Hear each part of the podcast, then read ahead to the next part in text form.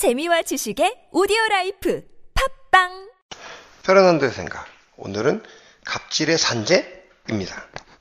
감정 노동자들이 만약에 우울증에 걸리게 되면 산업재해로 인정을 받아서 보상을 받을 수 있다라고 하는 뉴스를 얼마 전에 봤는데, 어, 야, 이거 좀 심각한 거 아니야? 뭐가 굉장히 큰 문제가 있는 것처럼 저한테는 보였어요.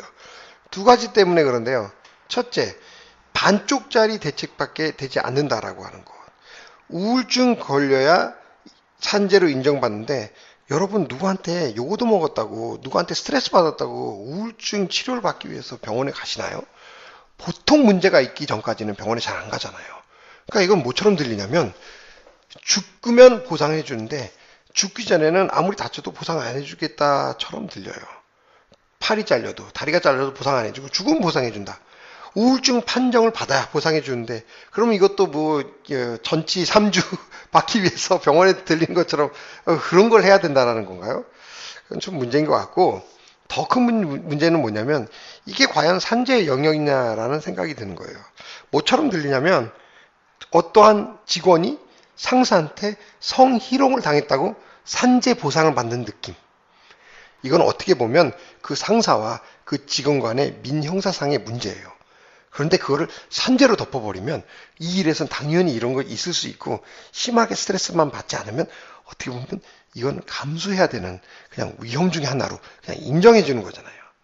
감정 노동자들이 어떤 고객의 불만이 있을 때 그 부분을 정말 충실히 듣고 최선을 다해서 그것을 응대할 의무가 있지만 그렇다고 해서 고객한테 그 자기의 분노를 표출할 권리가 있는 것도 아니고 그러한 분노를 갖다가 받아들여야 되는 그런 것들이 그 직원한테 있는 의무가 아니거든요.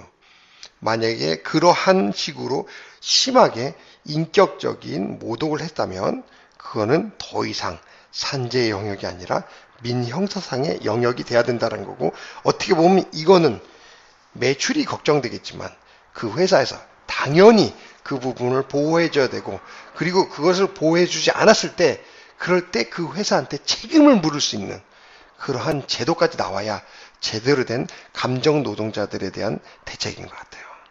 그냥 산재로 인정해 주는 거, 어, 이거는 정말로 문제를 덮는 것처럼 밖에 들리지는 않습니다. 페르난도의 생각.